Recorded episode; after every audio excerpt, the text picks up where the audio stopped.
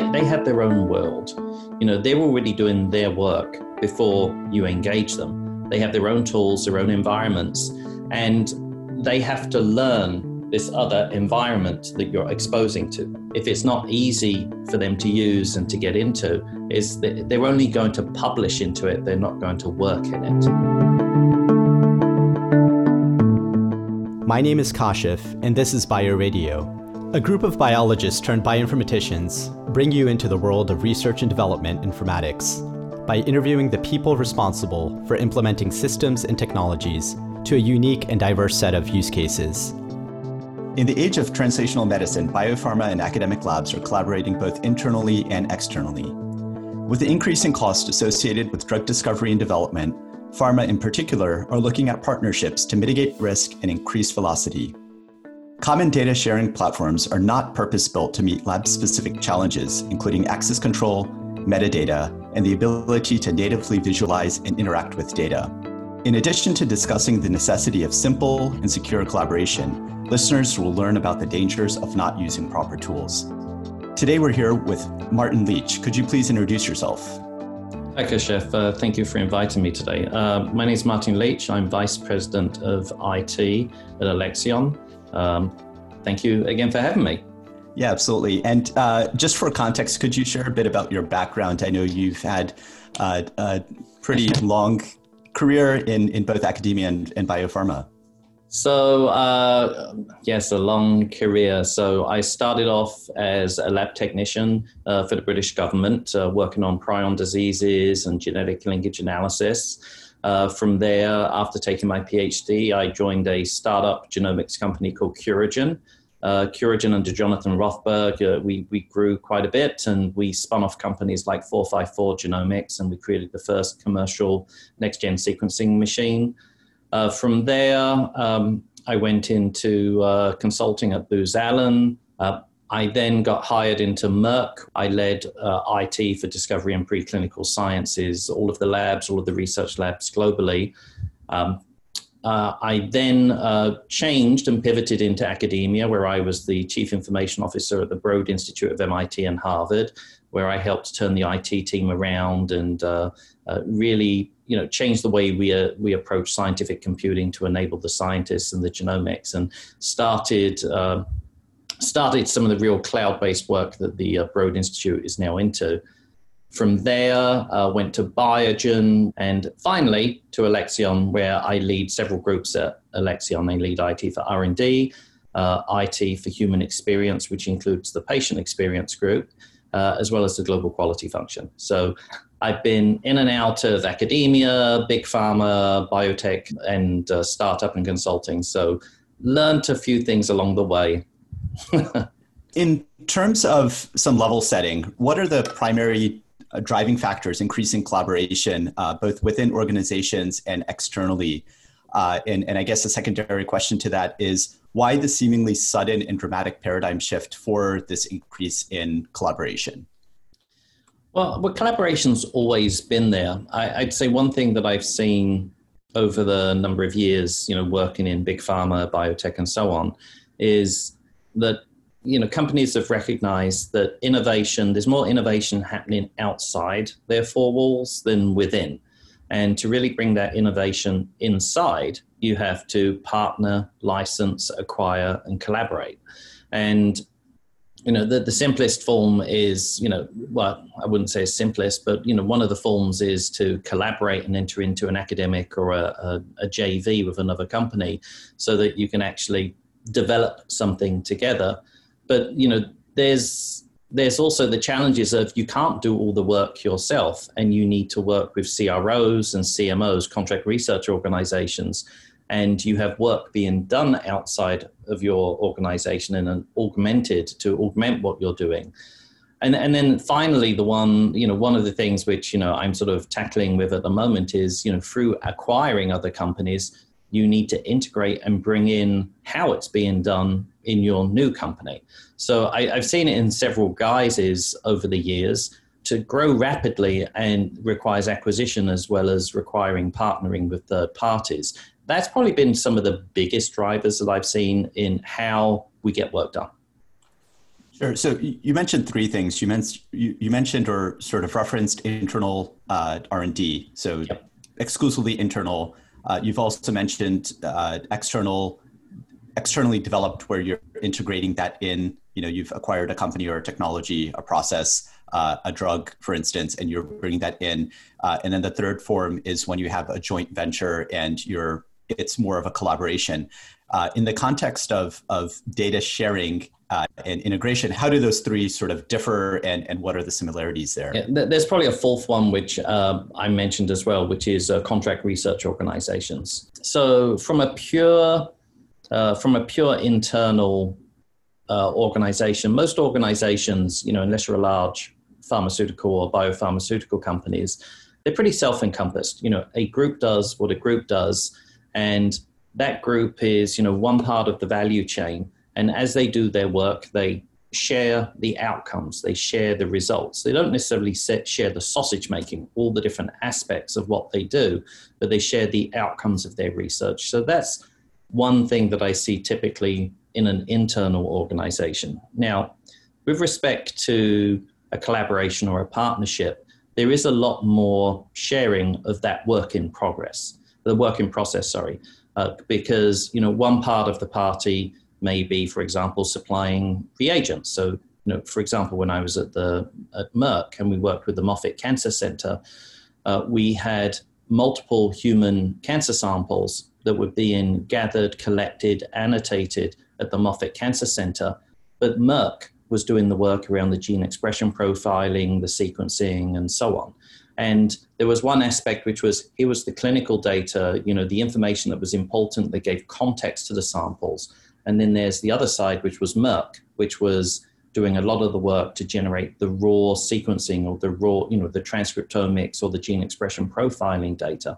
And then it was about marrying that data together, where we brought those two together. Some of that uh, was done through the analysis because you needed the data, the context of the samples to do your analysis. Whereas in other cases, it was more, you know, we, we want to share back the raw data back to the, uh, the other side of the coin, the other party, because that was part of the agreement.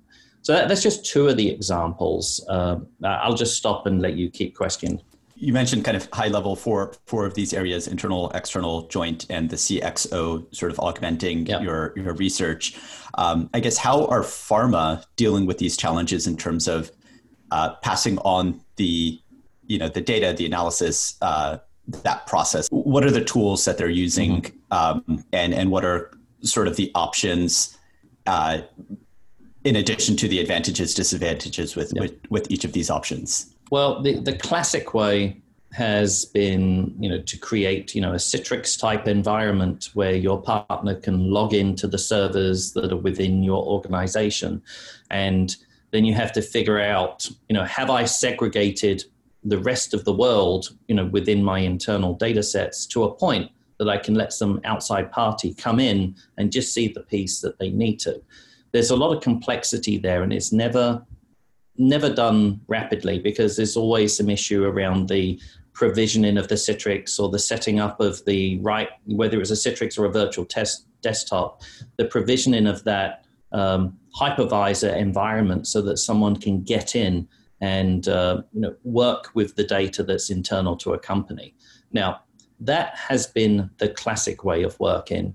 And that that's okay to a point, but it's slow and it's not agile. The more and more, you know, that I'm seeing is leveraging cloud-based environments, and uh, you know, there's whether you know some of the work that you're seeing with Accenture that's doing with Merck at the moment, or just individual platforms which are just being provided in a cloud environment. And with that cloud environment, you've essentially put your inside on the outside and with the same level of security controls, you can, you know, you can easily grant access to those that need to get to it. Again, it all depends on how you set up your data environment within that application space. But they're, they're the two main ways that I've seen done. On the very rare occasion, this this tends to be the you know very conservative big pharma or some of the very conservative big pharmas that really are not fans of cloud in that you would actually ship laptops to your collaborators. And that's that that was how we used to do clinical trials many years ago. That every every pharmaceutical company would have a different laptop stacked on the desk of a clinical research uh, clinical researcher in some hospital. But you know, through cloud, it's getting a lot easier. But again, it still takes a certain mindset to be on the cloud. And you know, some of the big some of the bigger more conservative pharmaceutical companies uh, just aren't there yet. So it seems like there's been an evolution from shipping hard drives and laptops, sort of physical, uh, physically stored data, uh, to these um, remote desktops. Uh, you know, you mentioned Citrix, um, and then pushing towards you know cloud platforms that are that are sort of more inviting in terms of the sharing. Uh, you, you mentioned one of the biggest challenges or risks is around privacy or, or IP, I would imagine. Uh, are there other challenges that people want to secure or lock down uh, and, and you know, force these companies to be a lot more conservative and, and, uh, and cautioned in, in their approach? Um, I, I think IP is the number one concern, as you'd expect but you know it then comes down to why am i entering into a relationship with someone if i don't trust them so you know you, you put guardrails up to try and guard against that. But from a how to make it happen you know from a sort of a t- tactical perspective there's a lot of tactical support needed uh, for these. You're, you're going to find that collaborators and partners they, they have their own world. You know they're already doing their work before you engage them. They have their own tools, their own environments, and they have to learn this other environment that you're exposing to them. So you want things which are, you know, very intuitive, that don't have a steep learning curve, that have single sign-on. You know, the, these all sound, you know, pretty basic nowadays. But again, when you when you still face a lot of things which have Citrix or virtual desktop environments which you're exposing, you're essentially having to learn everything from scratch. Um, I'd say the the support, the provisioning, and just the learning curve of your collaborator. Uh, that that is still some one of the things that's one of the bigger challenges because you'll find in many cases that you know without uh, without you and your collaborator actively using these platforms and tools, you're going to be looking into a dead, an empty filing cabinet. It could be beautiful with all these capabilities, but if it's not easy for them to use and to get into, is that they're only going to publish into it. They're not going to work in it. Sure. Um, that's sort of in the context of pharma. I mean, I know increasingly IP has become an issue uh, within academia, but are there other reservations that acad- academic labs might have in terms of collaborating uh, be- beyond just the IP protection? Um, I, I, some of the issues I've seen in academia are more around the volume. Like when, again, maybe it's because I was at the Broad Institute. When we were doing the work that we were doing, the volumes of data were so large, it was very hard to move information back and forth. So, how do I collaborate with someone in Uppsala University? It's not easy for me to send several terabytes of genomic data to these folks. So what we what we had to do then was really have a collaborative Unix environment where they could interact with the scientific computing tools that were needed uh, so that they could do the analysis and we could uh, collaborate together. So I think the scale of the data um, is something that becomes uh, another challenge, especially when you start working with academia. Now, the, the inverse of IP is, you know, who publishes first in academia. So, you know, there's still those sort of IP concerns because no one wants to be scooped.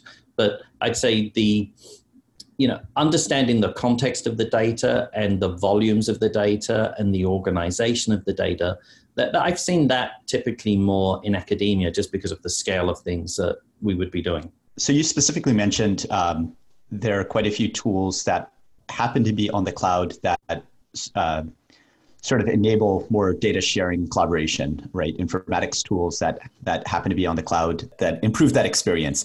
Mm-hmm. Um, you also mentioned uh, forcing users on on on both ends to adopt new technologies. Uh, I would imagine that problem gets compounded when you uh, when you're looking at it from the lens of the CXOs, uh, you know, the CROs, the CD, CDMOs, et cetera.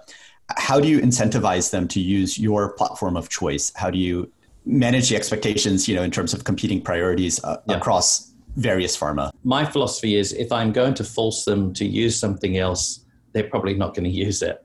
So typically, you know, what, what I do working with our alliance teams is say, okay, let's look at what tools they have because one, we may learn from them because the smaller, hungrier startup company, they're going to find things that a, a bigger established company just hasn't seen because people get set in their ways.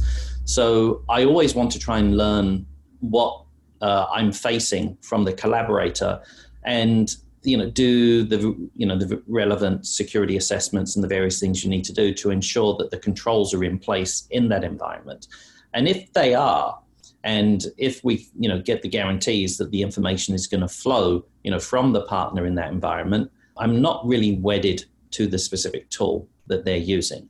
But you know there are some provisos. One that you know we get rapid support and enablement you know from our teams because if someone's got to wait a week to get access you know that sort of defeats the purpose.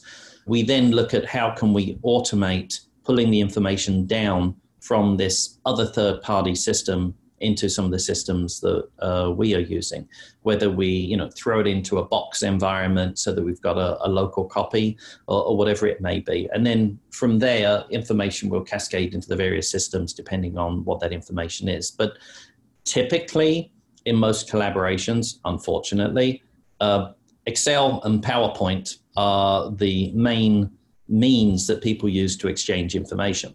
Yeah, it seems so, to be the still remains the the bioinformatics tool of choice. Yeah. uh, so you mentioned three sort of big concerns or issues that you look at. Um, so security, rapid enablement, or or deployment. I would imagine. Uh, as well as automation. Are there other aspects that you consider, and uh, what overall does that evaluation process look like when you're when you're looking at new technologies to to enable sharing and collaboration? What what are the levels of security controls they have? How can we segregate information? Can we segregate functional level controls and not just data level controls? Um, you know are there multiple different levels of users? You know the, these are all the basic things. But another thing that we try to look at is when it's all said and done how do we get the information back out again so m- many people don't think about your back out or your decommissioning strategy from the beginning, but it's very important because every collaboration ends. Um, so with every collaboration ending, you've then got the problem down the road. So understanding, you know, what is what is the way that the information is organized? How can you extract it? And you know, what would be uh, some of the gaps you have to factor into how you operate with that tool, with that platform, uh, so that when you get to the end of the line, you can easily pull it out and you've got it in an organized fashion. You, you mentioned looking at startups and potential partners and, and asking them what tools they're using. Uh, what does that process look like? Well, uh, you know, we work you know, hand in hand with our security team. So the security team would go off and do a security assessment, you know, many, many questions, and that once those questions are addressed, you know, that's part of it. And then another part of our assessment is we have our um, uh, we, we have an internal review process where we look at the architecture of any given environment, and does this architecture does the architecture of this other thing fit into how we work or how we want to work? And that that's sort of those two assessments are the key ones.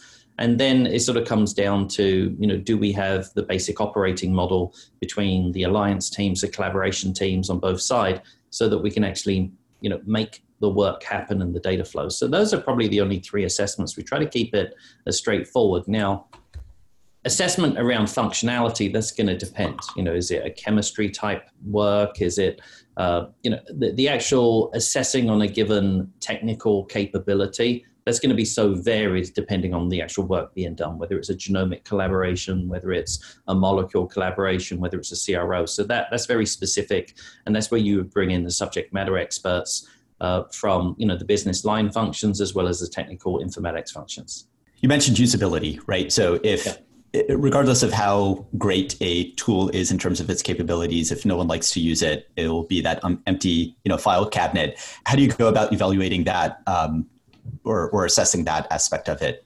Uh, well, I think a large part of that is, you know, we, we do a couple of different things. You know, on occasion, uh, more and more frequently, we uh, take a design thinking approach where we, you know, look at our problem, we blow up our problem, we look at the possible solutions, and uh, we sort of really try to put our put ourselves as well as bring in the users, the end users along on the journey so that we're focused on the experience they're trying to get out of this thing that's changing or this thing that they're going to have. So that's probably more for bigger systems implementations or bigger changes. Um, I'd say from a from a what do we do most of the time? Most of the time, you know, we would essentially sit down some core uh, technical users uh, from the business line that would be associated with you know one of these things and you know we essentially walk through we do half day workshops or more and they literally get their hands on it before we actually you know invest in these things and that the, the excitement and joy you know because again I, am part where I am today. I'm part of IT, but we report into the human experience function. You know, understanding the employee experience, you know, the experience and can we modify or, or improve the experience that someone gets out of what their tools that they use and how they work. That's very important in terms of the way we work. So, you know, try, I'm not a professional ethnographer, but that's probably what I should be to do this even better. But we're really trying to look at what experience can we make better or improve, and you try to get that feedback from uh, the actual people. And it's not just a bunch of IT gearheads figuring this out, but we actually have hands-on interaction uh, with the users and their feedback. Sure. So we spoke a bit about sharing. Uh, you know, two parties sharing information that exchange. Um, you know, in the context of either the collaborator or or like a CXO. Uh, what about the collaboration side, right? So if the data are going back and forth, perhaps multiple organizations, um, I'm thinking specifically in the context of academia, where you have consortia of various groups, academic labs that are working together for, for a common purpose. How, how do you go about sharing? Uh, a, what are the types of data that um, that these groups are sharing, and, and how do they typically go about collaborating? Yeah, I, am going to probably sort of think back to you know se- several other places that I've worked. So, you know, for example, when at the Broad Institute, uh, we uh, we had such a vast amount of data that we were we were working with. Uh, I believe this was working with Novartis on the cancer cell line encyclopedia. We had such we had such a vast amount of information uh, that we we, we would actually go to a very special data center in downtown Boston. And with the approval of the um, network engineers and security engineers, we actually would go to a special box and connect the two networks and let the data flow. And then we would unhook it, it, unhook again because it was just such vast amount of data. But that was all done in a very secure, controlled, um, firewalled way. So that, that was one way, which was literally the brute force of connecting the big fat pipes together. I'd say most other ways in terms of you know getting things to the collaborator. It's been you know delivery through various file share type platforms which i think are they're okay because they're just filing systems but typically dropping information into various file shares whether it's a box a dropbox a sharepoint they're all filers to some extent. I, I think email is still used unfortunately as a means of sharing a lot of information with collaborators, and uh, I think the risk there is that you know one you really can't really keep provenance unless you just store all your email forever as to what all the messages gone back and forth.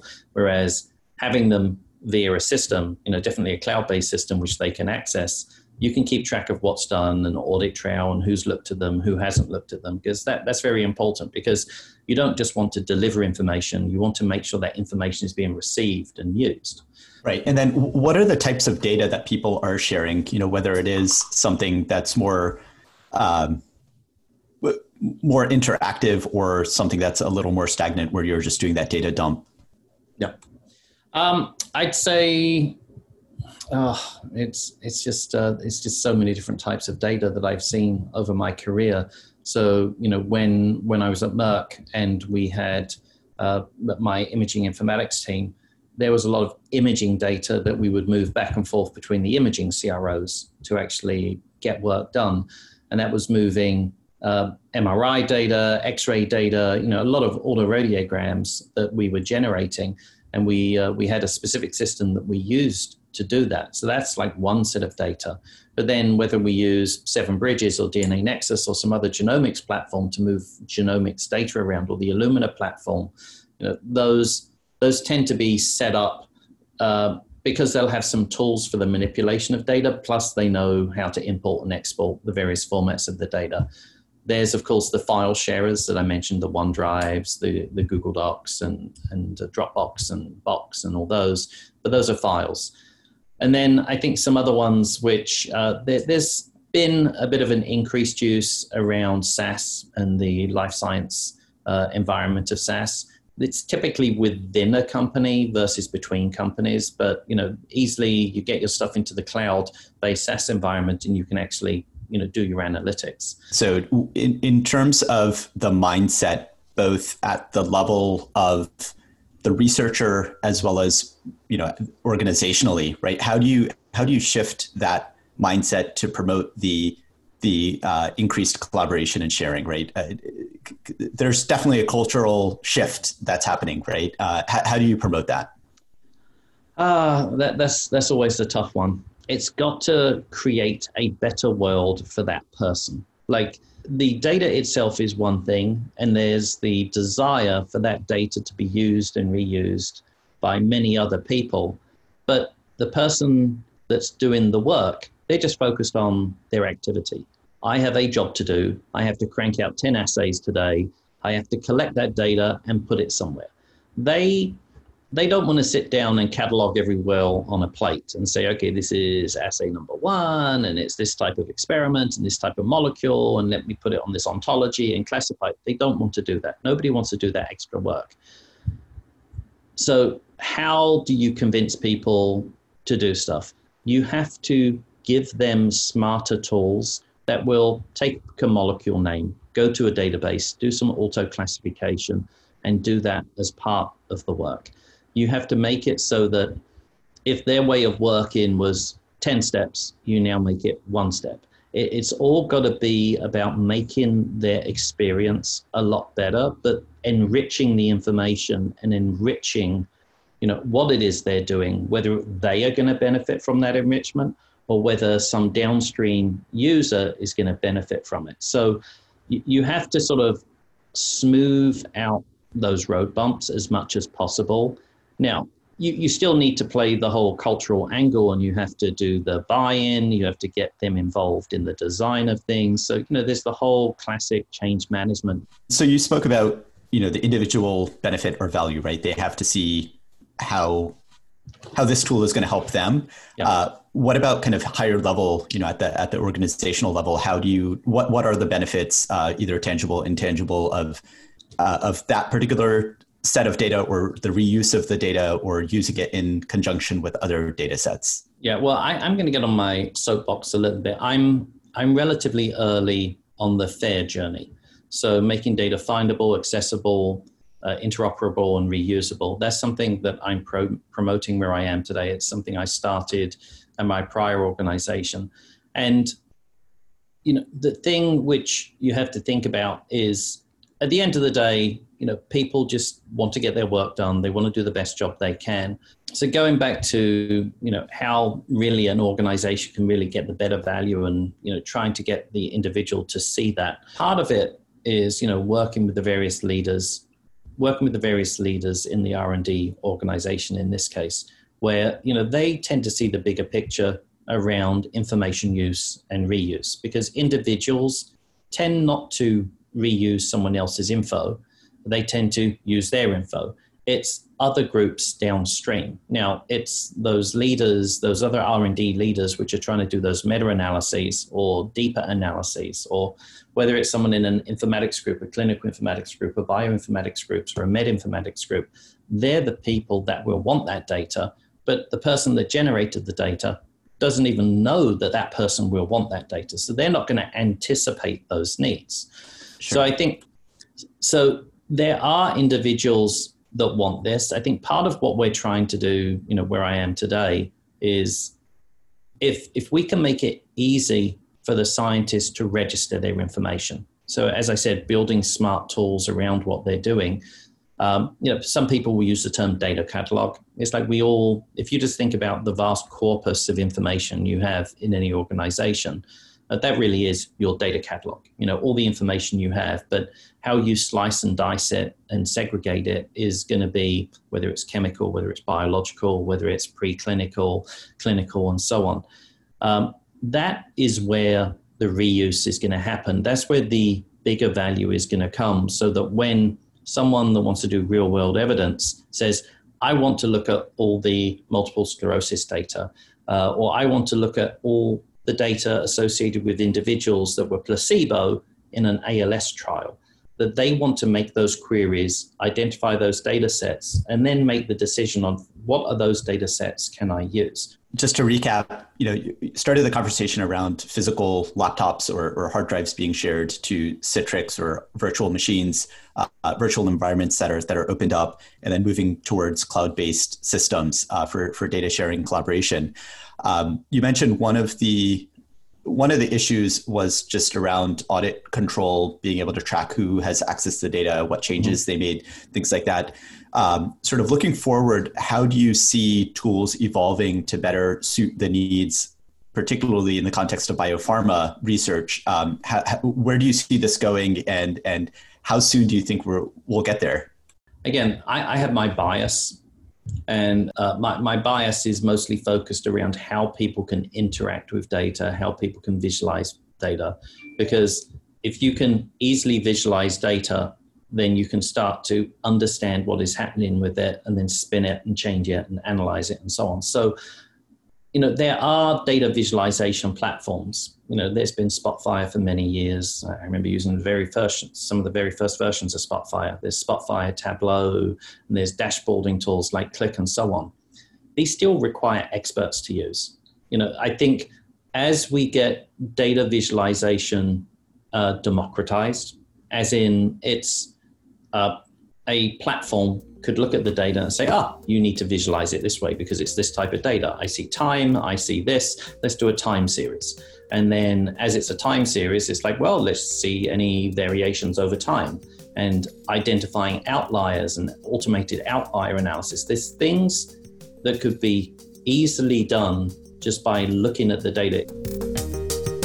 Well, thank you for listening to Bio Radio. I'd like to thank Martin for being our guest today uh, talking about simple and secure collaboration. I'd also like to thank the listeners.